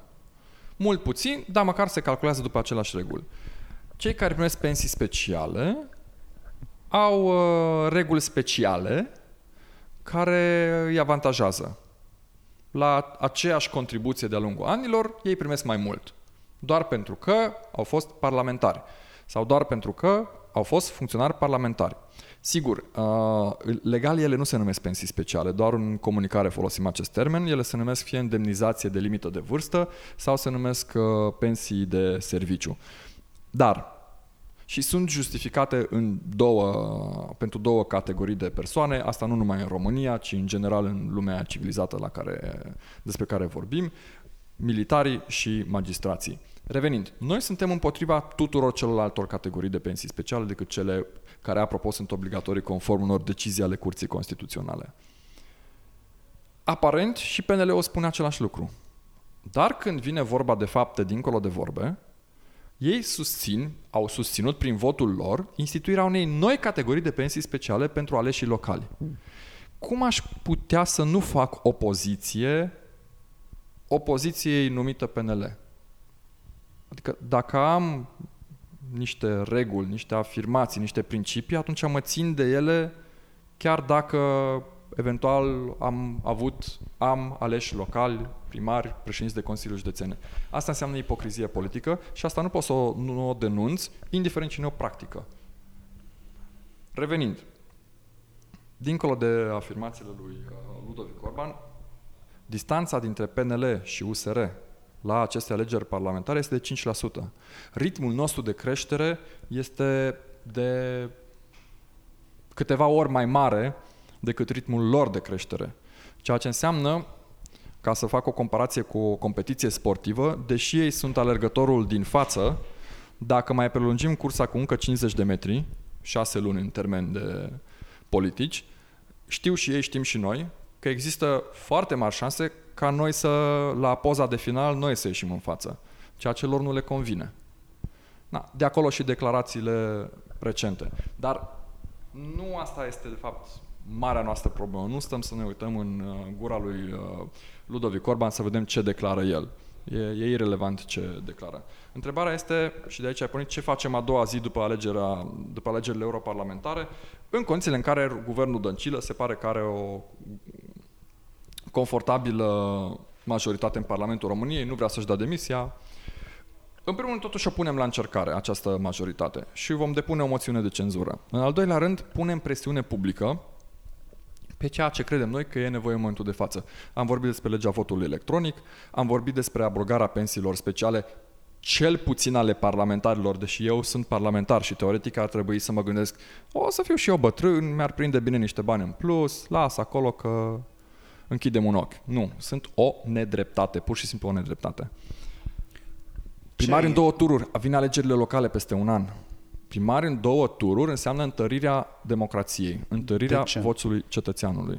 De și ce? abrogarea, și asta trebuie să adaug, uh, unor prevederi din ordonanța 114, mai ales cele care duc în zid pilonul 2 de pensii. De ce ne trebuie două tururi? Pentru că atunci când ai alegeri într-un singur tur, câștigă minoritatea cea mai mare. E inadmisibil ca având 25% din voturile dintr-o localitate să poți să-ți impui primarul. Nu. Primii doi ar trebui să meargă, în cazul în care niciunul nu face 50% plus 1 din prima strigare, primii doi să meargă în turul 2 și acolo cetățenii să spună Ionescu sau Popescu, George sau Maria. Așa se întâmplă la, pre- la prezidențiale.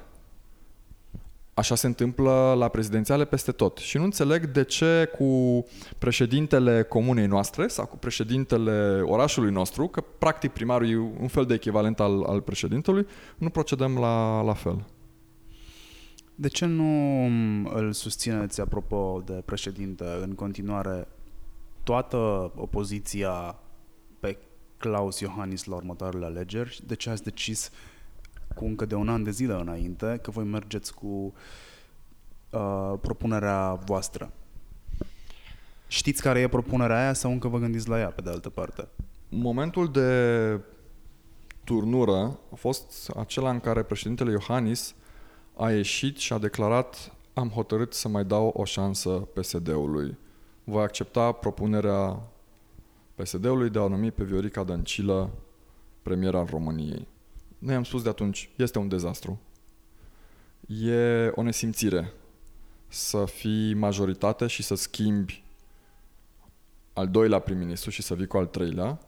Iar această doamnă, acest personaj politic, este total incapabil să conducă, de fapt, un, uh, un guvern.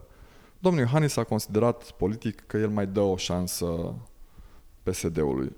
Și atunci noi am spus, sigur, vedem că PSD e răul, dar credem că putem veni cu ceva mai bun decât Claus Iohannis pentru funcția de președinte al uh, României. Nu avem încă numele, pentru că se discută încă cine din cele mai multe nume pe care le-am putea avea va fi uh, lansat în cursă. Și discuția asta merge inclusiv pe sondaje, adică pe ceea ce poporul spune că ar vrea să aibă în fruntea țării. București cine o să le ia? Dacă mergem pe rezultatul de la europarlamentare, Bucureștiul nu-l va mai lua firea. Și asta e foarte important. Pentru că firea în acești doi ani și jumătate a reușit uh, nu doar să nu facă nimic, de fapt, a reușit să risipească banii și a reușit, prin nefăcutul nimic, să ne aducă într-o situație și mai proastă. Pentru că, între timp, orașul nu stă după, după ea și după clientela ei politică. Orașul crește, orașul se dezvoltă, dar orașul nu se asfaltează singur, uh, linia de metrou nu se extinde singură, autobuzele nu sunt mai bune, mai multe, mai organizate singure, cineva ar trebui să facă asta și dânsa face mai degrabă celebrul deja nimic. A stabilit pe cine propuneți pentru primăria capitalei? Nu, e o discuție pe care noi am lăsat-o pentru după alegerile europarlamentare și pe care o vom avea cât de curând. Vlad Voiculescu este în cărți. Orice... Regulile, cel puțin la noi la OSR, sunt în felul următor. Orice membru, că e aici de 2 ani și jumătate, că e aici de două zile, că locuiește la periferie sau în centru, că e bărbat sau femeie, care are 18 sau 68 de ani, indiferent, poate să-și anunțe intern intenția de a candida. Urmează o decizie internă, cine este câștigător, ăla e candidatul USR. Trebuie USR să meargă la Antena 3 sau nu? Dar de ce n-ar merge?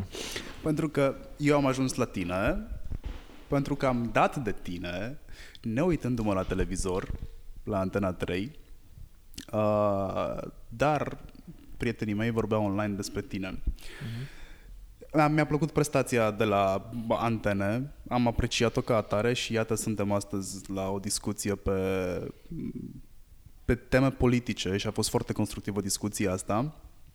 Dar Dan Barna, șeful tău, Așa, nu? s-a dus la Antena 3 și a avut o discuție cu um, Gâdea. ajută-mă, cu Gâdea, așa. Acum, există două tabere.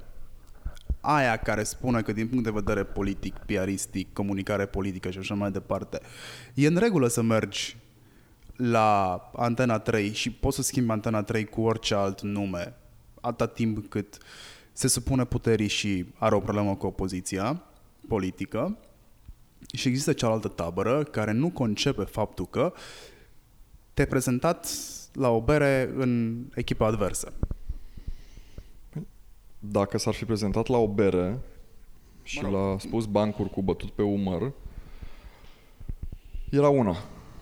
Dar uh, Antena 3, că ne place sau nu, este un canal de comunicare urmărit de către majoritate, nu, de către o bună parte, nu, majoritatea nu ar fi fost corect, de către o bună parte a publicului uh, din România care mai și votează. Ca orice alt cetățean are dreptul să, să voteze.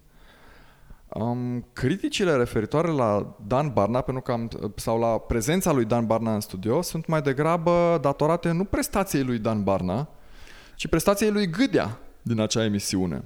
Adică, culmea, uh, Dan Barna și-a luat niște hate pentru felul în care s-a comportat Gâdea cu el. De parcă Dan Barna l-ar fi rugat înainte de emisiune și acum închipuiți-vă și o voi verbaliza tocmai ca să arăt cât de absurd este, că înainte de emisiune Dan îi spune Mihai, tu mă întrebi asta, eu răspund asta, am ridicat o minge la fileu, da? Cum am stabilit, conform contractului și virăm banii, avansul a fost livrat deja. Vă închipuiți asta întâmplându-se? Eu nu.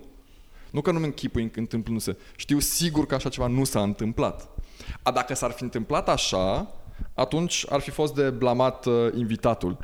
Dar faptul că Gâdea s-a comportat uh,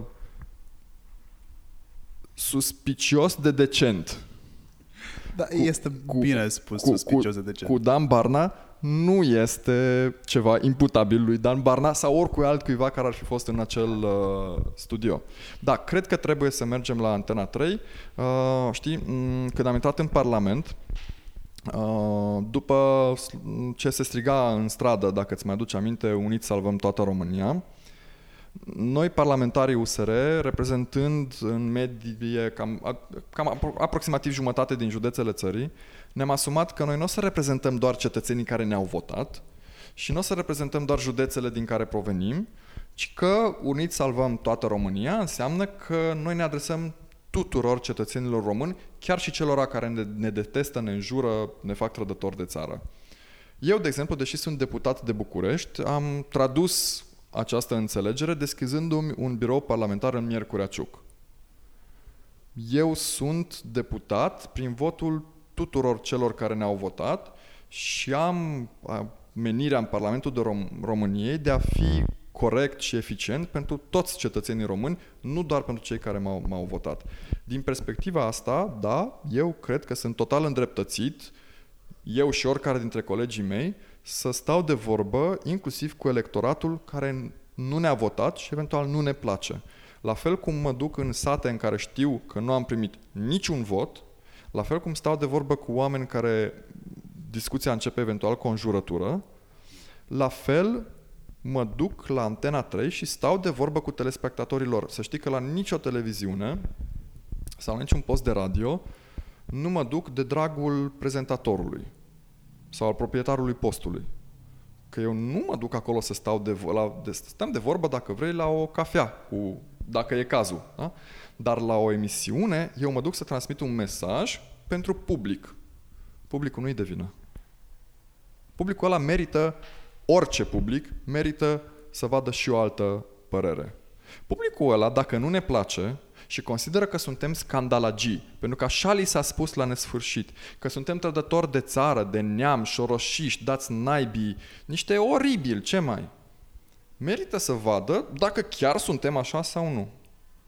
Și surpriză, surpriză, mă se pare că nu suntem chiar scandalagii, nu părem trădători de țară, vorbim despre nivelul următor, după pensii și salarii, vorbim despre ce ar mai trebui făcut în țara asta. Despre spitale, despre autostrăzi. Sună trădare de țară? Nu cred. Eu aș reduce altfel sau aș explica puțin altfel toată povestea asta și tu m-ai ajutat cu exemplele pe care mi le-ai dat. Eu credeam că atunci când trebuie să te când te pregătești să guvernezi sau te pregătești să conduci, începi să cunoști oamenii pe care trebuie să-i conduci și cu care trebuie să faci echipă. Dar mai departe de aici, când ești un om politic, datoria ta nu se rezumă la cel care te-a votat, datoria ta se extinde și la cel care nu te-a votat. Ăla trebuie să te vadă și tu trebuie să-l cunoști. Și mi se pare de bun simț să apari atât la Antena 3, atât la România TV, atât la, nu știu, ce poate exista. Neptun TV, că Tum. și ăla Pe niște podcasturi. Exact, pe niște podcasturi, mulțumesc. Uh, ia stai să mă uit eu să văd de câtă vreme vorbim. Vorbim de o oră și 25, dar n-am simțit că trece timpul. Uh, interviul ăsta este mai mult decât educativ, sper eu. Și răspunde unor întrebări care au fost dezbătute în ultimele 4-5 zile. Ce crezi tu că ar trebui să mai știe oamenii despre USR? Hai că-ți lansez eu o întrebare. Ce face USR în momentul în care ajunge la guvernare? Care sunt primele trei măsuri pe care le ia? Am primit de atâtea ori întrebări similare și poate părea că vreau să, să ocolesc răspunsul, dar de fapt nu. Primele, prima măsură, primele trei măsuri, primele zece măsuri, nu, nu, viața reală nu funcționează așa. Dacă ai miniștri și parlamentari care sunt partea majorității, nu-i de parcă trebuie să aștepți uh, și în fiecare zi poți adopta doar o singură măsură. Și atunci trebuie să spui ce faci în prima săptămână. Ce faci? Prima măsură. Poți să adopți trei măsuri de sănătate, trei pe educație, șapte pe mediu și cinci pe domeniul justiției în aceeași zi. De asta, eventual aș spune ce cred eu că e, e prioritar, important, da. nu neapărat în ce ordine cronologică le vom uh, adopta. Eu sunt uh, membru în Comisia de Muncă. Am fost, uh, înainte de a fi deputat, am fost uh, timp de șase luni consilier local la sectorul 1. Sectorul 1 are în administrare Spitalul de Arș și de câte ori primesc o întrebare similară, dacă sunt obligat să dau un răspuns așa scurt, spun o măsură aparent negativă, abrogarea pensiilor speciale ale parlamentarilor, adică e ceva ce oprești, dar cred că e într-un sens bun, corect, just, și începerea imediată a construcției, nu în sensul de a săpa fundația, ci de a demara în forță documentația tehnică pentru construirea unui spital care să cuprindă o secție de mari arș. Un spital de arș nu poate sta singur, trebuie să aibă în apropierea fizică imediată un spital cu multe specializări, pentru că, mă rog, e o chestiune care ține de logica medicală. Și asta e o măsură pozitivă. Asta dacă vrei primele două lucruri pe care le-aș impune eu, dar sunt sigur că o mulțime de alți colegi de-ai mei vor o mulțime de alte lucruri. Dacă o să întreb colegii mei care se ocupă de capitolul de mediu, vor spune relansarea aplicației uh, radarul pădurilor în forma ei inițială și eventual chiar uh, extinsă. Dacă îi întrebi pe colegii mei de la justiție îți vor spune reversarea tuturor porcărilor pe care le-au făcut ăștia. Dar asta în logica, nu trebuie să iei o singură, două, trei măsuri, ci poți să iei mai multe deodată și chiar e nevoie.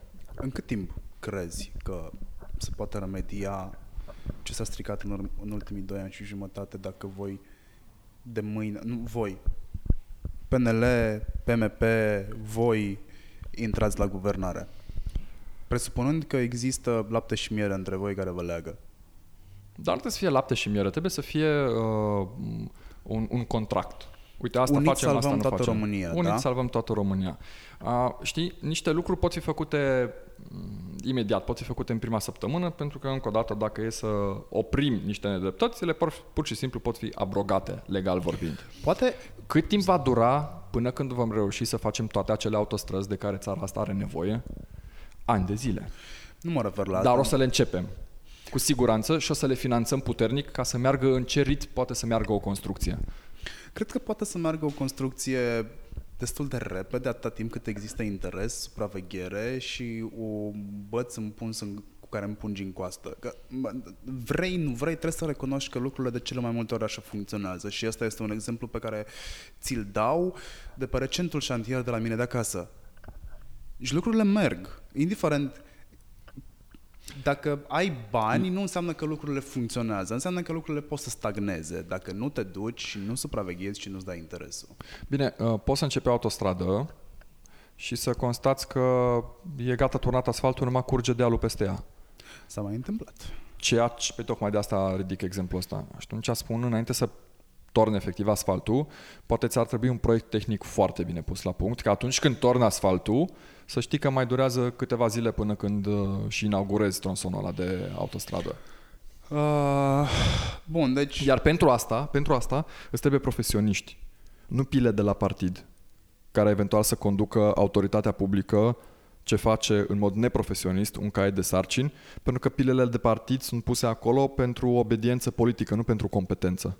Eu nu vreau în momentul în care noi ajungem la guvernare să schimbăm uh, obedienții lor politici cu obedienții noștri politici. Nu. Eu vreau să schimbăm obedienții lor politici și să punem oameni competenți în locul lor, fără să întreb dacă sunt în vreun partid și dacă da în care. Îți aduc aminte că atunci când am avut noi, USR, dreptul de a nominaliza pentru funcții publice în Consiliul de Administrație al Televiziunii, în uh, Consiliul Național de Studiere a Arhivelor Securității, strict pe algoritm politic, noi am făcut call public. Nu, am, nu în interiorul partidului, în public. Sigur, putea să vină orice membru de partid și putea să vină orice nemembru de partid. Și am, gă- am căutat și am numit oameni competenți. Nu i-am întrebat dacă sunt membri USR sau nu. Și au fost interviuri și au fost CV-uri depuse. Și s-a anunțat dinainte cine e câștigătorul, cel pe care noi îl susținem pentru o anumită funcție. Și pentru funcția de avocat al poporului, noi îl susținem pe Peter Eckstein Kovac, care nu este membru USR. A, mi s-a părut... Mă așteptam. Toate analizele pe care le-am citit duceau către, a, către numele lui și am fost surprins să aud anunțul vostru dar nu-mi dădeam seama dacă anunțul vostru a fost luat într-adevăr pe criterii proprii trecute prin filtru vostru sau pentru că ar fi dat bine la public. Măi, m- ca să îți dau un ultim exemplu. Peter Eckstein Kovac ne-a criticat pe noi. Pentru o greșeală pe care am făcut-o noi la un meeting, întâmplător cel din Cluj. Vis-a-vis de comunitatea maghiară pentru care am ignorat-o, dacă vrei, în termen de, de comunicare. Cu toate astea îl susținem pe Peter Eckstein Kovac pentru că A. Este un profesionist. E avocat de meserie. B. Sigur că are un trecut politic în care și-a dovedit coloana vertebrală. Și asta e atât de rar. A dovedit că atunci când era președintele Comisiei Juridice a Senatului și-a dat demisia din funcție când ai lui susțineau altceva decât ceea ce el credea că e just și și noi considerăm că era just. Și-a dat demisia dintr-o funcție de consilier prezidențial, adică a fost în niște funcții călduțe, dacă vrei, și a plecat de acolo pentru niște principii. Ori un avocat al poporului, exact asta trebuie să fie. Un om profesionist, pe de o parte, ca să înțeleagă textele de lege, pentru că principala lui atribuție este să atace ordonanțele de urgență la Curtea Constituțională și are exclusivitate pe acest drept. Doar avocatul poporului poate să facă asta. Pe de altă parte, să stea pe picioarele lui din punct de vedere politic. Să nu fie un slugoi la niciun partid, nici măcar la al nostru. Pur și simplu. Să stea pe picioarele lui și când citește un text de ordonanță de urgență, indiferent de ceea ce îi spun sau îi spun să facă sau să nu facă partidele politice, el să facă ceea ce crede că este corect pe baza unor principii. Așa am ajuns la Peter Eckstein Kovac. Poate să nu dea bine. Unii români pot să, pot să spună, auleu, un maghiar? din punctul nostru de vedere, acest criteriu nu există. Nu mă interesează unde s-a născut și nu mă interesează care a fost limba lui maternă. E cetățean român, e profesionist, are un istoric dovedit că într-o funcție expusă la presiuni politice a stat nu odată în picioare singur cu coloana vertebrală nefrântă. Fără ajutorul PSD, UDMR risca să, să ajungă sub pragul minim. Crezi că în trendul de acum, dacă el continuă, UDMR dispare? Nu, UDMR nu va dispărea pentru că la alegerile parlamentare care vor uh, urmea, urma există un prag alternativ. Ce înseamnă asta? UDMR-ul poate să nu facă 5% și totuși să intre în Parlamentul României dacă în cel puțin 4 județe obține cel puțin 20%. E o prevedere legală expresă. Deci UDMR nu va dispărea din Parlamentul României. Chiar de n-ar mai intra nici măcar așa în Parlamentul României, UDMR nu va dispărea în sensul că va fi ceea ce este de fapt o organizație neguvernamentală care eu cred că mai nou doar pretinde, dar cel puțin așa se definește ca apărând uh, drepturile minorității etnice maghiare. Breaking news. Președintele Iohannis, referendumul a fost validat cu o largă majoritate, convoc partidele politice la consultări pentru revizuirea Constituției. Ce înseamnă asta? Asta înseamnă că pentru o parte, e interesant, am știut că podcasturile au breaking news, uh, pentru o, ca o parte din uh, voința populară de la referendum să devină text de lege, nu doar uh, să nu rămână doar la stadiul de voință populară politică, e nevoie de modificarea textului Constituției. Și chiar sunt curios cum o eventuală modificare a Constituției n-ar trece de Parlament. Asta ar însemna Nu, nu vreau să folosesc un termen medical acum. Uh, pur și simplu... Ai vrut să spui amputare. In, uh, nu, nu, nu vreau să, să, să folosesc acest termen. Ar să chiar să nu înțelegi nimic din ceea ce ți se întâmplă. Uite, o, o să o spun sub forma aceasta, din punct de vedere politic. Dacă PSD, ALDE, UDMR nu vor accepta, pentru că e nevoie tehnic de votul a două treimi din Parlament pentru ca o propunere de modificare a Constituției să meargă mai departe spre un referendum de adoptare. Deci dacă oamenii ăștia vor vota împotrivă, ro- rolul poporului de acum încolo este ca pe toți aceștia trei să-i trimită sub 5%, pentru că asta ar merita. Păi, ok, ajung sub 3% și mă rog, întrebarea mea nu are niciun sens pentru că în momentul ăsta nu prea putem vorbi despre doctrine politice în spațiul nostru. Toată lumea, PSD-ul, am mai zis-o, este un cameleon al doctrinelor. Astăzi poate fi într-un fel, mâine poate fi altfel, atâta timp cât poate rupe electorat și poate să-și aducă voturi sau poate să comunice. Voiam să întreb, ok, dar voi o să deveniți o corporație în ghilimelele de rigoare care nu are concurență și atunci înseamnă că avem monopol și monopolul nu este bun. Niciodată nu există așa ceva. În viața politică, tot timpul, dacă cam economie de fapt, unde există cerere, va, de, va apărea și oferta dacă ea nu există deja. Iată, exista cerere pentru ceea ce astăzi înseamnă Alianța 2020 USR Plus, a apărut, deci, și oferta. Vreau să mă întreb un singur lucru. Mie mi se pare că organizația Dâmbovița a... Cred că nu e întrebarea pe care trebuie să o adresezi ție. USR. Am, am fost am în f- campanie la Târgoviște, la Moreni, la Găiești. Mm, mie mi se pare că organizația Plus este dezorganizată de la, Dângo, de la Dâmbovița. Este, am avut niște tangențe, să spun din proprie experiență. Se întâmplă la fel la nivelul întregii alianțe.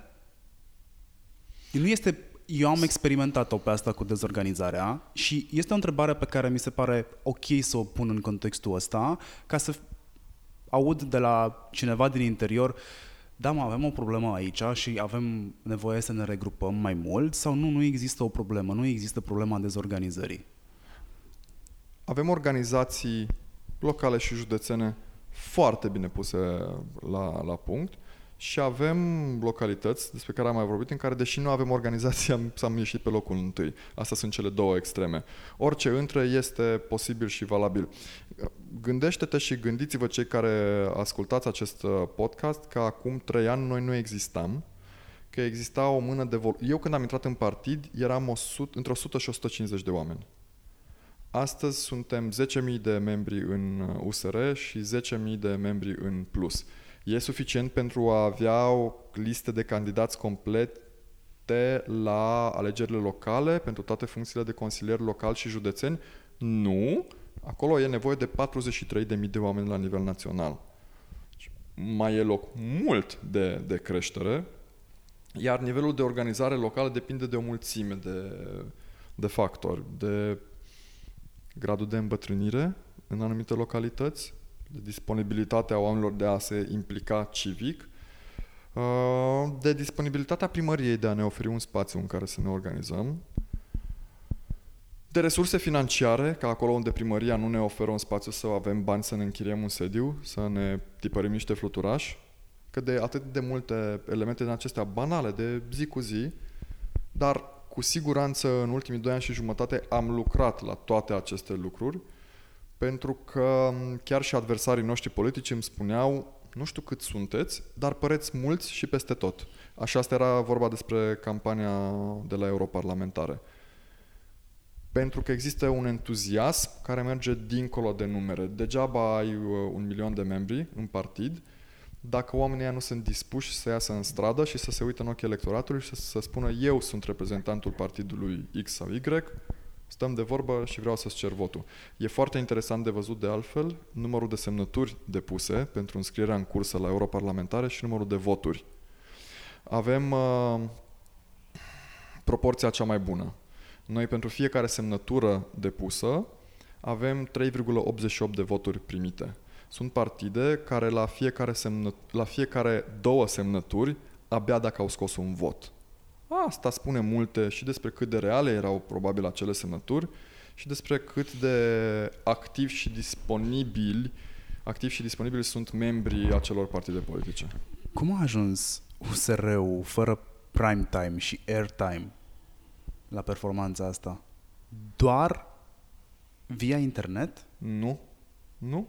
Noi am primit peste 2 milioane de voturi și avem 132.000 de like-uri pe pagina națională de Facebook. Diferența e dincolo de, proporția e dincolo de 10.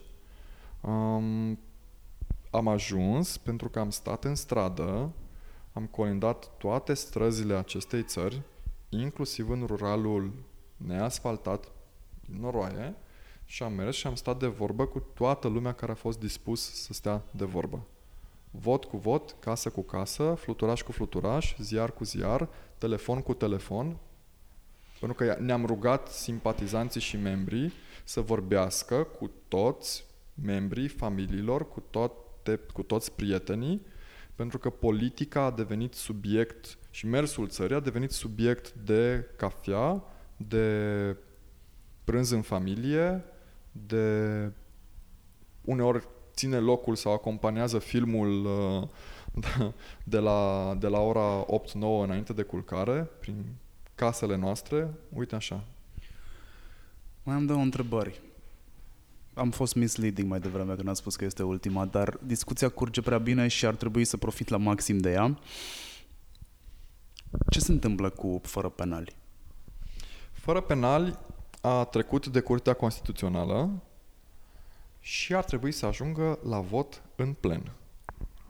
Dacă ajunge acolo, e o decizie politică majoritatea din biroul permanent, care e majoritatea din Parlament la scară cantitativă mai mică, decide când va ajunge pe ordinea de zi și e nevoie de voturile a două treimi, adică 66%, pentru ca proiectul să fie adoptat de Parlament și mai apoi să ajungă la referendum național. Mai sunt, deci, trei pași cel puțin. N-avem vreo iluzie că, actualitatea, că actuala majoritate parlamentară și-ar dori cât mai repede să scrie în Constituție fără penali, dar uh, oricând, am ajunge noi la putere, că sunt alegeri anticipate sau vor fi alegeri la termen, fără penal rămâne prioritatea numărul 0 a noastră. Acest text, sprijinit de un milion de semnături și de mult mai mulți oameni, unii care, cărora le-au fost frică să semneze pentru ca să nu ia în ochi primarul, de exemplu, textul de la fără penal va ajunge în Constituție cât de curând. Ultima întrebare acum. Care este salariul unui parlamentar și ce înseamnă indemnizații, că aici vorbim despre pensiile speciale despre care povesteai? Salariul parlamentarului, de fapt, se numește indemnizație. Diferența fiind că nu ni se aplică același reguli uh, din contractul de muncă. De exemplu, dacă șeful nu mă place pe mine, șeful Camerei Deputaților fiind Liviu Dragnea până recent, nu poate să mă dea afară, ca norocul. E reglementat de lege. Nici el nu poate fi dat afară acum. Poftim? Nici el nu poate fi dat afară acum. E un comentariu jurnalistic pe care l-ai făcut și ai tot dreptul. Uh,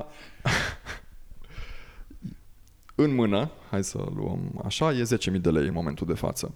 Era 5.400 de lei când uh, am acceptat, noi ne-am băgat în lupta asta și trebuia să știm și care o să fie venitul uh, personal. Momentan e 10.000 de lei în uh, lunar și transparent. Adică nu, nu-ți spun un secret, e un lucru public pentru că sunt bani publici.